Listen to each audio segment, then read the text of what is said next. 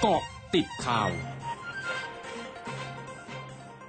กาะติดข่าว 8นาฬิกา 31 นาที 10 สิงหาคม 2564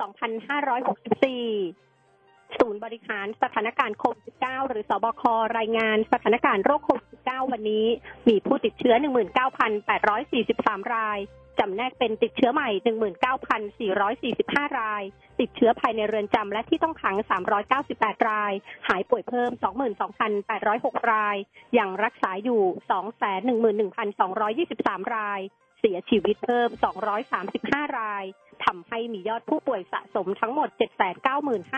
795,951 ราย เสียชีวิตสะสม 6,588 ราย สำนักงานสาธารณสุขจังหวัดสมุทรสาครรายงานสถานการณ์ผู้ติดเชื้อโควิด -19 ในพื้นที่ ข้อมูลณวันที่ 9 สิงหาคมเวลา 24 นาฬิกา เพิ่มขึ้น 1,639 ราย รวมยอดผู้ติดเชื้อสะสม 61,897 ราย รักษาหายเพิ่ม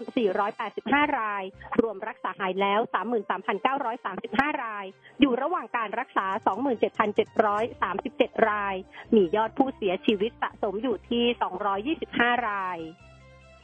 กรมอุตุนิยมวิทยารายงานมรสุมตะวันตกเฉียงใต้ พัดปกคลุมทะเลอันดามันประเทศไทยและอ่าวไทย ประกอบกับมีหย่อมความกดอากาศต่ำปกคลุมบริเวณสปปลาวและเวียดนามตอนบน ลักษณะเช่นนี้ทำให้ภาคเหนือภาคตะวันออกเฉียงเหนือและภาคใต้มีฝนเพิ่มขึ้นกับมีฝนตกหนักบางแห่ง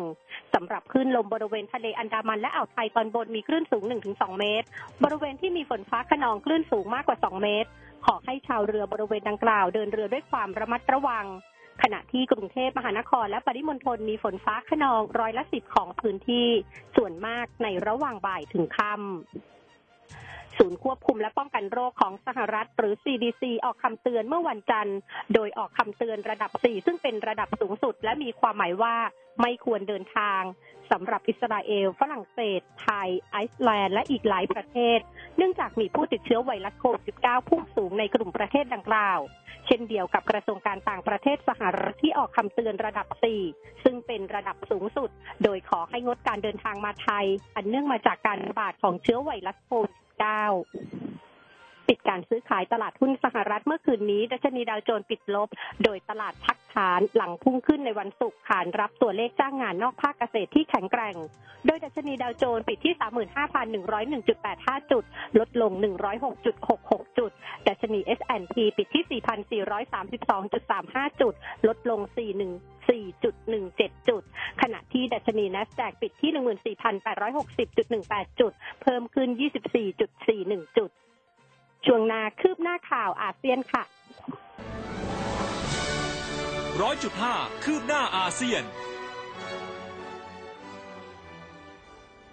รัฐมนตรีกระทรวงสาธารณสุขบรูไนเผยบรูไนบังคับใช้กฎระเบียบอย่างเข้มงวดสำหรับผู้โดยสารขาเข้าประเทศ หลังจากจำนวนผู้ติดเชื้อไวรัสโควิด -19 ในบรูไนสะสมอยู่ที่ 406 ราย โดยเมื่อวันจันทร์บรูไนพบผู้ติดเชื้อรายใหม่ 42 ราย ซึ่งเป็นจำนวนสูงสุดของรายงานประจำวัน หลังจากเมื่อวันที่ 7 สิงหาคม พบการติดเชื้อภายในประเทศเป็นครั้งแรกในรอบ 15 เดือนนอกจากนี้รัฐมนตรีกระทรวงสาธารณสุขบรูไนกล่าวว่า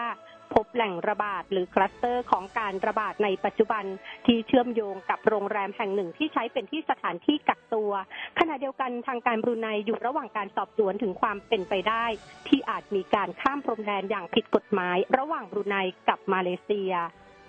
ทั้งหมดคือเกาะติดข่าวในช่วงนี้ภัยดัญญางานสถินรายงานค่ะ